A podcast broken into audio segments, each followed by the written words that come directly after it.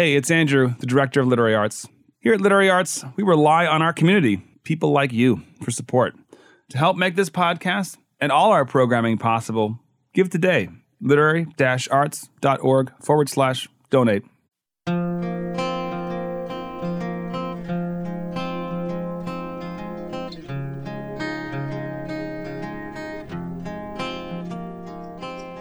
Welcome to Season 9 of the Archive Project.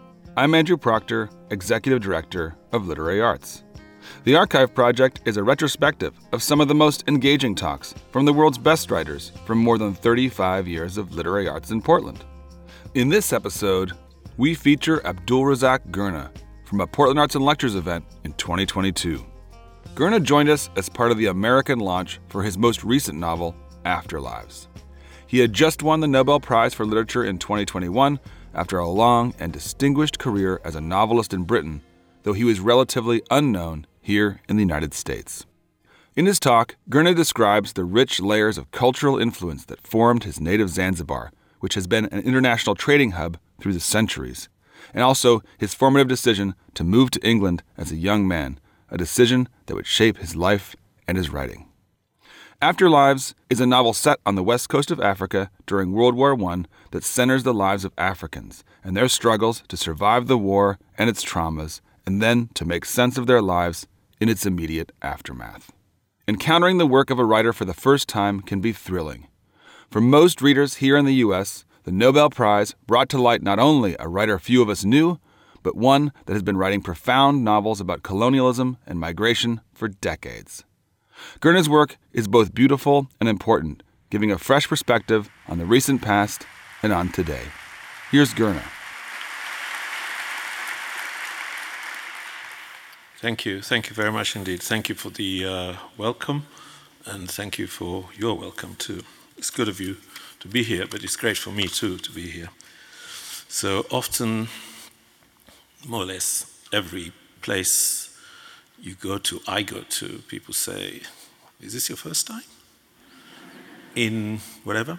So just to put you at your ease, the answer is yes, it's the first time in Portland. And uh, so I also like to say, um, but how many of you have uh, visited Zanzibar? and you know, you'd be amazed. You'd be amazed the number of times I do get, you know, I can't see. There's so many of you, but uh, but you do now and then get a couple of arms going up, and so people do visit us. But we are a small place, and you are part of a much bigger place. Anyway, it's good to be here, uh, especially good because it's part of. Um, um, the launch of Afterlives in the United States and an opportunity for me to travel uh, here for the first time uh, and uh, talk to you about the book and about uh, some of the um, ideas and thoughts and um, behind it, and perhaps in a wider sense also that inform it in a kind of contextualizing way. Um, okay, so let me let me begin by saying, uh, telling you about an incident that happened just not so long ago, a few weeks ago. Um, so uh, someone rang me from Zanzibar, uh, the Minister of Tourism actually, and said, um, "I've got, I've got Mark Horton in the office with me. He would like to have a word with you." So I had heard of Mark Horton, but had never met him. Uh, Mark Horton is uh, an archaeologist who's been working in uh, various parts of uh, the Indian Ocean littoral. He's been working in Zanzibar, I know for sure, for a good 35 years or so, because I remember when I went uh, back to Zanzibar in 1980, no, 89, I went back earlier, but in that particular journey, and someone said, You must meet Mark Horton. So he was already there then, but I didn't meet him. He was too busy, you know, somewhere underground. Uh, anyway, so there he was at the end of the phone, and he was so excited because he wanted to tell me something about the dig they were um, in the midst of. If you did uh, visit Zanzibar and you did go well, you couldn't possibly miss it, but somewhere on the sort of the waterfront, the main promenade uh, in Zanzibar town, Stone Town as they now call it, is uh, an old fort. Um, and it's called simply the Old Fort. Uh, we grew up with the idea that uh, this fort was the work of the Omani Arabs who had been ruling Zanzibar for a couple of centuries or so until independence. Um, but there, there is something in the way that uh, colonial history is told, particularly where it concerns monuments, that says, what? They couldn't have built that. You know, it must have been built by, and sometimes it's Persians, sometimes it's, you know, some lost uh, people. Some, but anyway, it's not them, it's not the local people. They couldn't build a thing like this. Uh, and so there's some resistance to this. Of course they built it. Of course they built it. The colonial version was it was the Portuguese who built it. The reason the Portuguese come into it, of course, as many of you will know, is because the Portuguese in uh, Vasco da Gama and all the other Portuguese rounded the Cape in 1500 and was the, their first incursion, the first European incursion into the Indian Ocean. Um, and it changed many things. But in the process, for a while anyway, the Portuguese managed to establish various colonies in the sense of settlements along the coast, and one of those was in Zanzibar. Uh, and Mombasa, Malindi, and so on, all the way up to India. It became contested in due course by other European nations who were also greedy after the things that the Portuguese were greedy for. Uh, and eventually the Portuguese lost their control of these areas, and the British, the Dutch, the French all came in for their share uh, of our world. Anyway, what Mark Horton had to tell me was that in this recent dig, he had got, he didn't tell me how deep, or he may have told me, but I can't remember, but he had got to the point where they have found remains of what he's absolutely certain is a Portuguese cathedral. Um, and he reckons that this cathedral is about 50 meters wide, which is why he calls it a cathedral. It's not a chapel, it's too big for that. And uh, at that level, they found remains, human remains, as well as other kinds of objects as you know, archaeologists rely heavily on um, being able to identify and understand uh, the objects like pottery, like glass, like this kind of thing.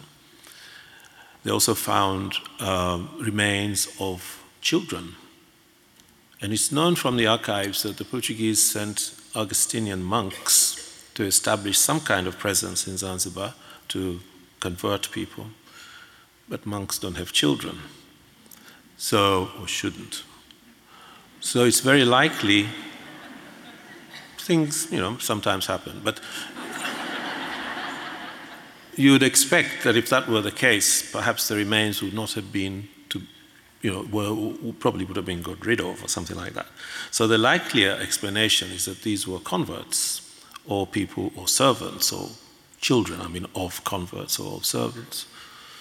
Uh, suggesting, in other words, not only the presence of uh, Augustinian monks, but quite possibly a Christian community of some kind.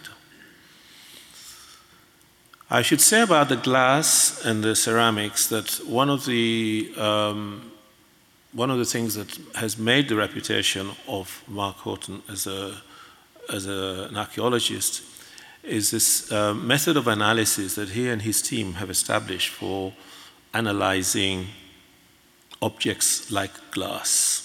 To the extent that um, they can accurately um, trace styles of manufacture, source material, and even the age and perhaps even in some cases the, the workshop, not the individual workshop, but they might say this style of um, glass making comes from um, a certain part of southern Iran. Uh, and they can do this. And if you wish to know the science of it, it's possible to do so because the papers are published and available. I'll tell you about that in a moment. And the, Mark Horton's team were able, therefore, to come to the conclusion that the pottery they found at this level, where they found the remains of the cathedral and the various human remains, that they were able to uh, date this as the 16th century, which would be about right, because as I mentioned, the Portuguese arriving there in the, from the 1500 onwards. But they went on digging, as archaeologists do, uh, below that. And as they went down further, they came to even more remains, mostly pottery now, not human remains so much, um, mostly pottery and glass. And this dig, a few feet further down, they were able to date to the 6th century of Christian era and were able to trace the manufacture to the source, that is a source country, to southern Iran, that is to say, the Indian Ocean littoral uh, of Iran, not the Gulf littoral, but the one that's down there. In other words, you have a thousand years between the Portuguese level and this level that they found below that. In the process uh, of doing this, they were able to connect with other discoveries elsewhere, not this particular dig, where they also found this kind of remain. Oh, yes, so they could see there is a system uh, of connections, if you like. In other words, this is not just a unique place where this, these particular remains were found, but many other places along the coast, all the way down uh, to Sofala, which is now Mozambique, and all the way up to places like Lamu and Pate, which is in Kenya. Above this layer, the 6th century layer we've already seen, uh, and covering this period of uh, more than a thousand years of human activity, they found various comings and goings. I just mentioned, as it were, the, as it were, the bookends, the edges of it. They found various comings and goings from South Arabia, that is to say, what we now call Hadramaut or Oman, um, from Somalia, from Iran, I mentioned, from India, from Thailand, and further east as well. Who knows what Professor Horton will find as he digs further? In addition, as I've already hinted, to this archaeological dig, there is abundant evidence on other sites on the island of Zanzibar and other islands around Zanzibar, Tumbatu, for example, where he and his team have actually found a city which has been completely covered up. In other words, uh, a ruined city, which they've been uh, digging. Anyway, there is abundant evidence on these various sites of encounters and settlements with travelers from across the Indian Ocean, including the famed armada of Admiral Hay from China. It's possible you may not have heard of Admiral Hay. When I first heard of Admiral Hay, I thought this is like one of the stories that I loved as a child to read in the Arabian Nights. But in brief, Admiral Hay sailed from China with an armada, literally, I can't remember the number of ships that came with him. And they came because they'd heard stories about this coast of the western Indian Ocean, this coast of what we now call East Africa. And they wanted to go and trade there and to find out about it. So they came in large numbers and they brought their own artifacts and goods to trade with. Um, some of which are still there in fragments, even casually walking along the beach. Sometimes in places like Malindi and Watamu, you'll see this particular blue pottery which is uh, identified as uh, part of that armada. Only what they found there didn't really grab them, really. You know, so they went back home. Uh, they took a giraffe. as a, as a present for the emperor because they found the giraffe such a strange animal that uh, they thought the emperor would be interested in, in seeing one. And indeed, when they arrived back in China, the huge crowds uh, welcomed them back because they wanted to see this famed animal. Um, and the poor beast was paraded down with crowds of people. I don't know what happened to, to it. Anyway, you can find out about Admiral Hay, I assure you, just Google him and you, you'll get the full story. I mentioned earlier that if you are interested in, uh, in knowing more um, about the methods of uh, archaeologists in, in doing these analyses, how they do it, uh, and you can, you can read tables and numbers and that kind of thing. Uh, then there's a, a, a, very interesting book, I think, called The Swahili World, which is edited by Stephanie Wynne Jones. It was published in 2018, so it's relatively you know, up to date. And it contains a number of essays, I can't remember how many, maybe 30 or so, by scholars from different disciplines, uh, from archaeology, from history, from uh, sociology, contemporary literature, as well as classical Swahili literature, and so on. And it will give you both a picture of this world that I'm giving you just a little clue about, uh, but also give you a more detailed account of their methods and the even indeed the you know the controversies and the arguments that are going on about how is it that cities like Gedi vanished or rather became un- unpopulated. There are a number of these ruined cities along the East African coast.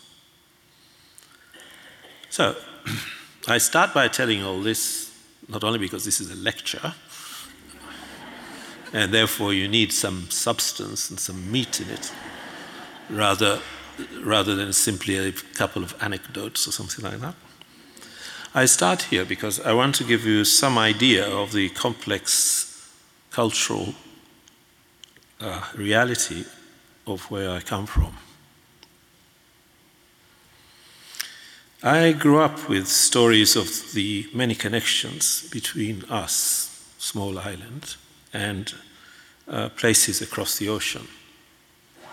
They would have seemed like legends or myths, like Admiral Hay. They would have seemed like legends or myths if I had not seen the evidence of this uh, varied humanity every year and just outside our doorstep. It was mentioned earlier that um, today uh, I visited a school, um, and the conversations that I, conversation that I had um, there was actually broadcast live um, on something called Talking something. I can't remember the full title of the program. Um, and some of the questions, rather um, surprisingly, kind of anticipated some of the things that I'm going to tell you. so, so if anybody was listening to the radio earlier today and uh, happened to hear that, then you will be hearing it again. Anyway, as I said, some of the stories I grew up with would have seemed like legends or myths if I had not seen the evidence of this varied humanity every year just outside our doorstep. Um, so I'm going to tell you about how this how this would have come about. And this, was the, this is what we, we call musim in Kiswahili, or what you may be more familiar with as monsoons. And most people think of the monsoons as the heavy rains that come in India once a year. But actually, the monsoons describe or name the, uh, the winds, the trade winds and currents that uh, operate in the Western Indian Ocean mainly. And these, these are two winds, that is the northeast and the southwest monsoons. The northeast, as the name implies, starts sort of from that end of the Indian Ocean and comes this way towards the coast of Africa. Uh, and the southwest, the other direction. Every year, without fail, for who knows, but certainly within human memory anyway. So, for hundreds, possibly longer than that, uh, of years, maybe thousands of years, people have been making these journeys. Um, basically, you have a good boat and you're reasonably good at uh, handling it. You could load your boat with various merchandise at the right time of year, push it out to sea, and the currents and the winds will take you to Zanzibar if you happen to be in that part of the world. Sometime between November and about January or so. You do your business, you do your trade, you buy what there is to buy, hang around, cause trouble, whatever. Uh, by around March, April, the southwests take you back home. This is what we call the Musim. And so we lived, me, that is, me and my family, lived near the fort. Um, I've mentioned at various times, which this conversation earlier today, whoever you know managed to do his research so well, he said, "You said you could see the sea from your house," and it's true. So from our house, you could see out to sea, you could see the port, and you could see out beyond that to whatever. Which also means that when these ships arrived from wherever, from Somalia, from South Arabia, from uh, the Gulf, from India, and sometimes even further afield, they ended up more or less at our doorstep. Um, the, uh, the old, these are mostly sailing ships, mostly, um, and they had a special part of the port, as it were, that was uh, reserved for them. They couldn't come into the main port because they would be there for months and nothing else could come in after they'd arrived. But when they were all in, you could literally walk from one boat to another because they were so closely packed. So there they were, all these people from these different places, speaking different languages, selling different things. Um, most of them sailors, most of them, you know, pretty crude customers, uh, loud, noisy, bit filthy, um, and they, generally speaking, didn't have anywhere to stay. So they, wherever they found a space, they stayed. They made a camp and they cooked their food and made their tea, and there they were, this great rabble of people. Um, but in some ways, it was, I think, my earliest experience. In every way, because even as a small child, you didn't even have to ask questions. You just grew up with all these people around you. you know? uh, I think they were my earliest experience of the wider world. And I guess also of its richness and variety. So that's what I meant when I said that um, if I had not, I would have thought of these stories and these places and these names as legends and myths if I had not had this happening in front of me every year for several weeks of the year. This is important to, um, to my understanding, or our understanding, um, of the world we live in, the story of our world, the, the, the makeup of our world, which wasn't restricted to, um, to, I suppose, stories told to us by others because it was there. When later on, um, we all went to colonial schools, as we went to, through a colonial education, you, we were exposed to a different way of understanding our world. Um, but it doesn't mean I will come to that in more detail in a moment. It doesn't mean that that sense of, uh, of our understanding of the world was ever lost because it was too complicated. There were songs, there were cuisines, there were stories, there were connections, back and forth, marriages, families, etc. Okay, so let me now move a little bit nearer to writing rather than this general uh, conversation about culture. When I, uh, I left Zanzibar when I was 18 years old, this was in the aftermath of the revolution which uh, occurred in 1964, merely a month after the, uh, independence, after the British stopped protecting us. We were a British protectorate. Um, anyway, so when they got tired of protecting us and went back home, um, then we just had a month and there was a revolution. And the revolution resulted in many things. Primarily, it was to um, remove, I suppose, the Sultan and the, um, to overturn the balance of power between uh, the various races in Zanzibar. The politics of decolonization for us became racialized quite early on. It doesn't mean that there were true racial antagonism, because politics doesn't always depend on truth, but on representation of certain grievances and so on and so forth. Um, in any case, the result of the uh, revolution was the um, killing, detention, expulsion, dispossession, etc., of many, many different communities Arab communities, Indian communities, etc., which, which had for a long time been uh, living um, and working and whatever. This is the place, this is their this is their country, this is where they lived, in the way I've suggested, the comings and goings that I've described. Anyway, various things happened that were really quite, quite difficult. Uh, it was a terror state in a variety of ways. But for, for me, for an 18 year old, uh, the biggest um, the, the biggest thing that persuaded me that I should leave was because they shut the schools and they said there's no need for education. Um, and I was 18, and I thought, well, I don't agree. Um, and so I left. So I left um, in a way that you see many people now leaving, young people, taking various risks. It was very risky to leave, it wasn't legal to leave. Um, you see many people taking risks to to, uh, to leave their countries, to look for something better.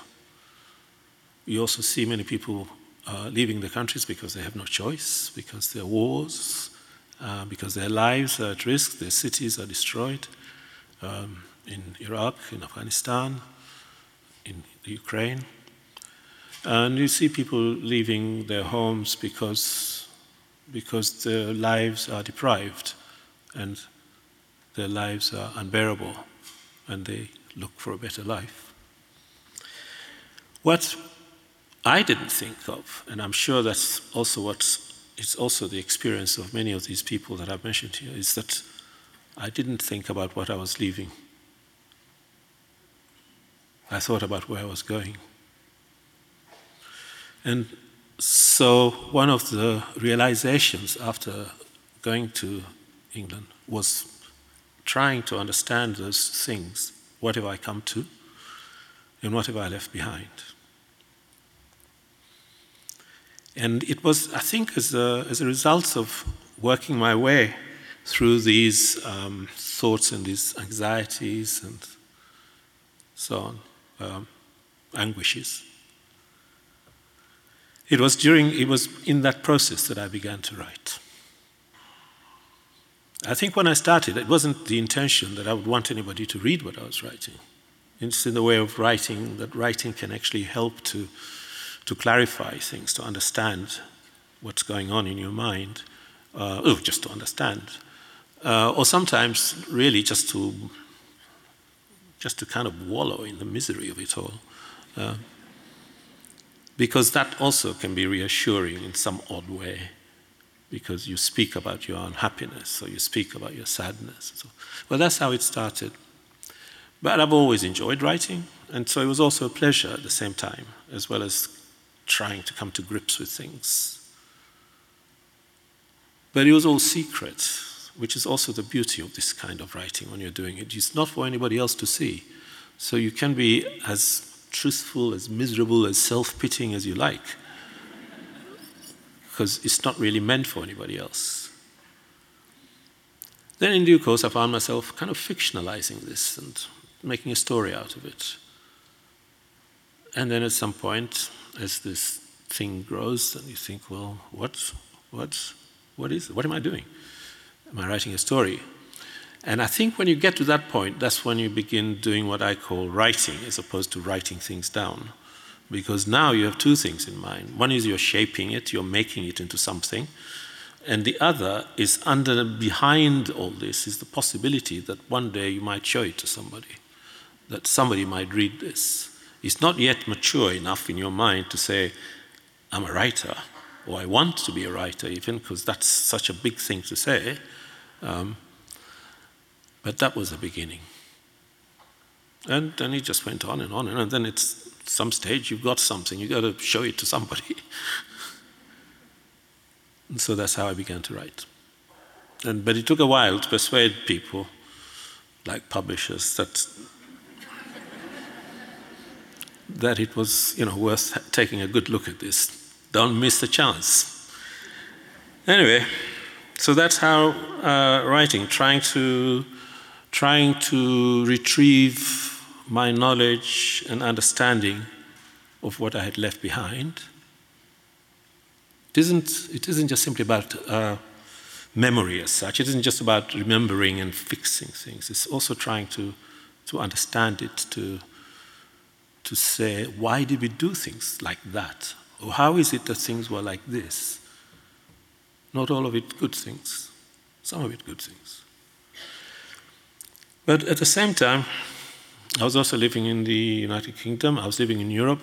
Many surprises for somebody like me uh, to go to Europe.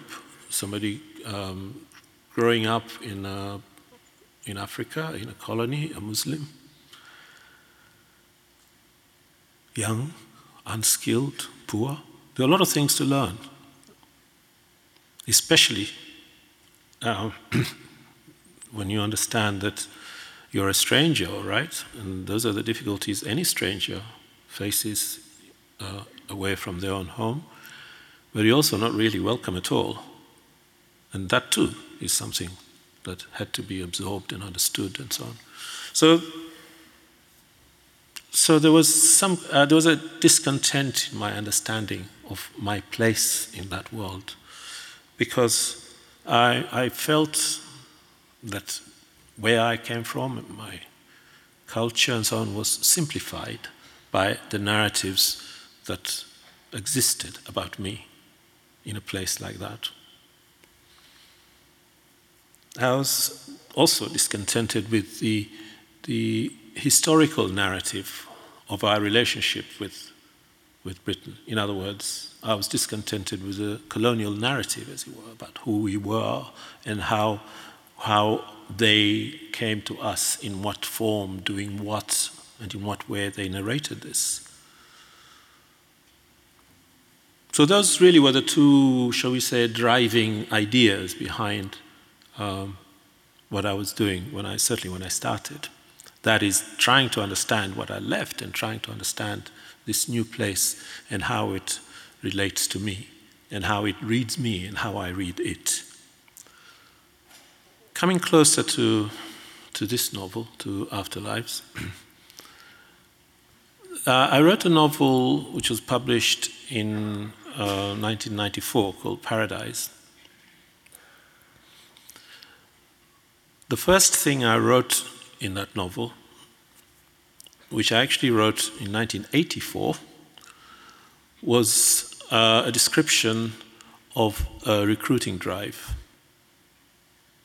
for the war, 1914-1918 war in our part of the world.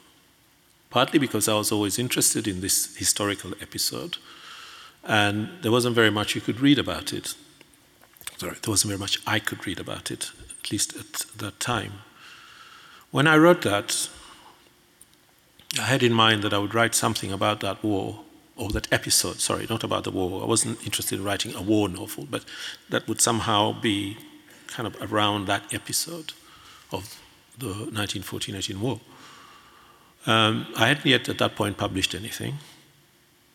So I was still working on the earlier, the two, or as it turned out, three earlier novels. So this paragraph stayed in my notebook for all of that time until at least, I suppose, seven, eight years later when I had finished the work I was doing, and then I turned to this novel that I was going to write, which became Paradise. But in the meantime, I'd been thinking about how it is that the young man whom I had there about to be recruited into the colonial army as a mercenary of the Germans, how would he have got to that? why would anybody want to become a, a mercenary in a colonial army? What would have brought that person to that situation? So then I wrote, as it were, the backstory rather than the story of the war, the story of the, uh, the boy Yusuf. And therefore, that paragraph then became the end of the novel that he joins up. So many years later, that was my fourth novel. Many years later, many decades later, um, I returned to that moment, if you like. And I've been thinking about things like that, and I've been teaching and learning and gathering uh, knowledge about the true nature of that war, and indeed the fuller sense and understanding of the colonial encounter between Africans and Europeans, both because it was my work, but because it was also something uh, I wanted to know more about, and many of us wanted to know more about, and continue to want to know more about. It was, I found out, it was an episode, a historical episode, was largely marginalized from the narrative of the 1914 1918 war. I don't know how many of you would have heard about it, um, but I know that most everywhere I go, now the book is being translated in many languages, um, and I hear from journalists in different places. For most of them, it's a surprise. We didn't know about this. We didn't know about this, and I can quite believe that because it somehow or the other largely escaped the popular imagination, if you like, popular knowledge of the First, war, First World War. Even though it's called the First World War, most people are quite satisfied to, to, to know about the events of that war in Europe. Uh, so, why is it the World War? Who knows? So my point was not necessarily to correct that ignorance, to say you didn't know about this. That wasn't my point. My point was that it is something that happened, it is something I grew up with and understood, and it matters to people, and it's always better to know than not to know. So it was the right moment to write Afterlives. So my, my idea, and I will finish along these lines before I offend the timekeepers my idea uh, was very much to avoid writing a war novel about heroism or about you know the the strategies of this commander or that commander or how it worked out or something like that. But I also didn't want to leave the context out. I wanted for there to be some knowledge of this. But, but I guess my real concern was about how people who are kind of irrelevant to this war. It's not their war, it's nothing to do with them. Although its outcome will have something to do with them, but they don't know that. It's nothing to do with them. How do they live their lives in the midst of this conflict that's going on around them? How do they continue with what matters to them? In addition to that, I have always been interested in several of my novels. I return to this, this condition, if you like, of how people retrieve something of their lives after, after traumatic experiences. Um, and of course, traumatic experiences come in all forms. They can be violent in the sense of literal physical violence. They can also be violent in other ways, uh, oppressive. They can be they can be to do with memories that will not go away. They can be to do with childhood experiences that cannot be forgotten, etc. I had, for, in my mind, uh, someone who, remember, I was saying about the Yusuf figure who joins up. I had in mind not a Yusuf, but Yusuf I thought would not have been a unique person to join up at such a young age so foolishly without thinking properly about what he was doing. So I had that idea of somebody who would have been drawn into the war for whatever confused reasons and would have been obviously traumatized by the experience, possibly wounded. And he returns to a town, to the town that, whatever, that he used to live in, not really his home. And let's see how he recovers. see how he might retrieve something of his life. So I had that idea on the one hand, and I had the idea also, so this is to say, how did people live through the war, and how did people live through that experience of serving colonialism.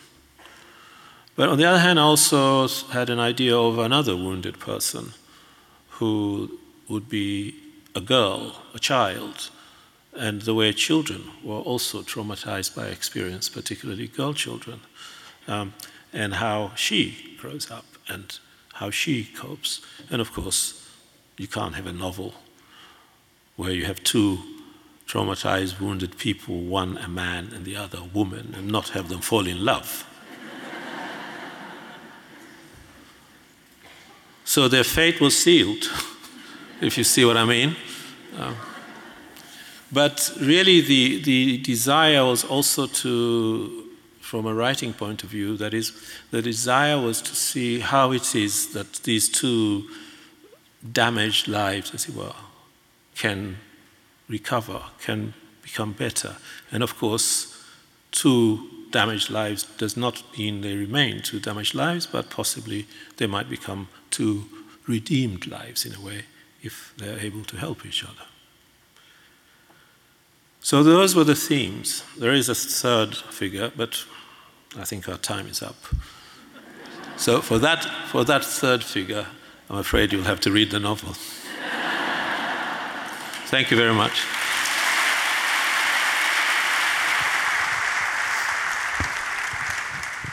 Right, we have some audience questions. I really like this first one because this was one of the questions I had written down for you too. In your novel, Admiring Silence, the narrator is anonymous. What is the power in anonymity and silence? And I think silence is a big theme for you mm-hmm. overall. Well, it's, he's not named, so uh, if that's anonymous, then that, that's okay. But it's not named because he's narrating the novel. Why would he name himself? Fair enough. Um, so there are two ways of doing this. Either you can have a, a conversation that takes place in which, which he's reporting, in mm-hmm. which you might say, somebody says and names the person, or you could do it like, uh, call me Ishmael kind of start, you know? Yeah. Um, but we don't know, he says, call me Ishmael. We don't know if that's his name. No, we don't know if it's yeah. his name. But, but it works that he's Ishmael for various reasons. But but in this case, you know, he's, he's just, it's almost like we we've caught him in the middle of um, his spiel, as it were. It's as if, as if suddenly we, we overhear somebody and he's talking. Mm-hmm. Um, so at which point is he going to stop and say, oh, by the way, my name is so and so, just in case. so, so far, so far as the name is concerned, uh, I didn't think I was, I was concerned about that. And, and if you wish, you can see symbolism in it, but I wasn't really thinking that. I was thinking, mm-hmm. I thinking his voice was going to be the thing that drives this narrative. And the voice is strong enough. So uh, I didn't think um, it would be necessary or anybody would ask, so what's his name? Do you, I'm not asking you what his name is, but do you know what his name is? No. I actually really appreciate that. So, okay. Um, we have another question about not afterlives. Um, why did you call your novel Paradise? Yeah, well, you know, uh, there's a sometimes there's um, a greater there's an assumption that there is a greater mystery in titles than there really is. Um, I called it Paradise because when I started writing it, I was very interested in um, ideas of the garden and paradise. So the opening uh, chapter, for example, of the novel is called The Walled Garden. And it is about, because that's really what paradise means. Its, its origin is in, in an old Iranian language. Paradise means a walled garden. Uh, but it wasn't the kind of walled garden, it's not the kind of garden you and I have. It would be something like a royal park, mm-hmm. uh, but it would be walled because there would be animals in it. Um, and the, the point about such constructions was to put in it as much as is known about what paradise is like water, bushes, etc. All the various descriptions, they're not that many, but all the descriptions of what paradise would be like. So, to recreate, in other words, to make a paradise on earth. Um, so, I was reading about this and interested in it, and as a way of using that garden idea, as I do, in fact, in the novel, as a, another kind of space from that big interior. So, a, a walled space on the one hand, and then that big, big landscape of the interior. Uh, but which nonetheless is often described in terms of those features of paradise. So, one of the things, like the Kalasinga figure says, that it is said that there is a paradise on earth. You know, these are the kind of stories people tell as they, they recreate, you know, the next world, as it were, the next life, the, you know, the afterlife. Um, there is a paradise on earth, but you can't get in there because it's protected by gates of flame. So nobody can go in there. Fine. It means you don't have to prove the point. It's there, but you can't get in there. Finished. Uh, so the idea of the gates of flame uh, then reappears later in the novel as those red cliffs across the lake, and so mm. things like that. The Do reason it's called paradise is because as I was reading this, I put that on my file as the working title. And it stuck? Yeah. And it grew on me. Do you usually, where does the title usually come in for you? Do you start with it? Do you end with it? Is it? It varies. Uh, sometimes I have a, title that I work all the way through, and then in the end, um, um, the editor says, I don't like this. Mm. think again. so then you think again. But most of the time, it's something that, that comes fairly early. It changes, mm-hmm. uh, but it usually, uh, at some point, perhaps a third of the way through or something like that, you think, yes, this is the right one. Yeah, you know, there's a moment. Um, so you mentioned in your talk a little bit um, the love story in the novel and I also wanted to talk a little bit about humor in your work because I think, as we all heard tonight, you do. You are very witty. You're funny. Um, yeah. I'm a serious man. What you are very serious too. It's a balance. And so my question is, in your work, like, how do you balance the the cruelty you're writing about and the really difficult histories with that hope and that humor? And do you think about that during the writing, or does it just happen magically? Well, it's, it's the humor is if, if I don't know if I would call it humor, but anyway, but the way the absurdity, if you like, of yeah. things is around us all the time, mm-hmm. uh, and um, I suppose if you if you um, um, exposed to banter, which you all are, we all are everywhere, and some of it can be very amusing as a way of cutting down the kind of self righteousness and solemnity and that sort of thing. So uh, I think for, for me, humor does that. Mm-hmm. It's a way of, uh, of not sounding as if you're hectoring or, uh, or occupying some high moral ground where you're, you know, doing that to people. Mm-hmm. Mm-hmm. Um, and so al- it's always useful to have at least somebody in the novel who will cut that down so that, you know, so Khalifa does the job here. Yeah. You know, uh, who will actually make sure things don't get too pompous or too mm-hmm. self-righteous. You know? He does a good job. He does a good job. um, so we have a question from David. What was your process for understanding what it was that you left after you left home? What questions did you ask yourself? Oh, many. Uh, but like I suggested, things like, you know, uh, how was it that this was possible? How was it like that? How, uh, it wasn't a single question. Um, I did wonder when, uh, sometimes about how is it that we couldn't have made it more difficult for our oppressors to oppress us. Mm. Um, whether they are the, um, the colonizers or the, the, the new terrorizers of our lives. But But I suppose we don't have an answer for that because, because, uh, because people who do those things are crueler than we can ever resist. Well, unfortunately, I have many more pages of questions, but we are out of time That's again. good. So, but I want to end with one final question that we always ask. I do want to ask you one more question, which is You our see, she said the time- traditional the time end. is up. I know. And then it's, she said, it's my "But first time. I'm doing my best, Andrew, but I'm not Andrew. Um, but we do want to ask because we have a lot of high school students in the audience, as you heard in the intro. Um, we do like to ask what advice you have for our young writers and our older writers in the audience. It's really, really difficult to give advice to writers, apart, as far as I see it. It's far from saying, just keep writing. Um, th- there is, I don't think there is uh, any other way.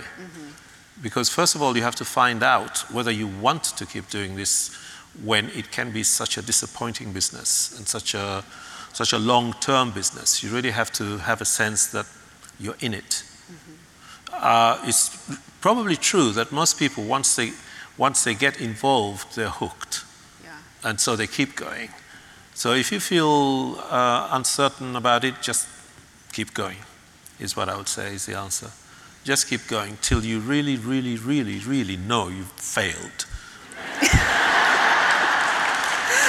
Well, thank you so much for spending time with us.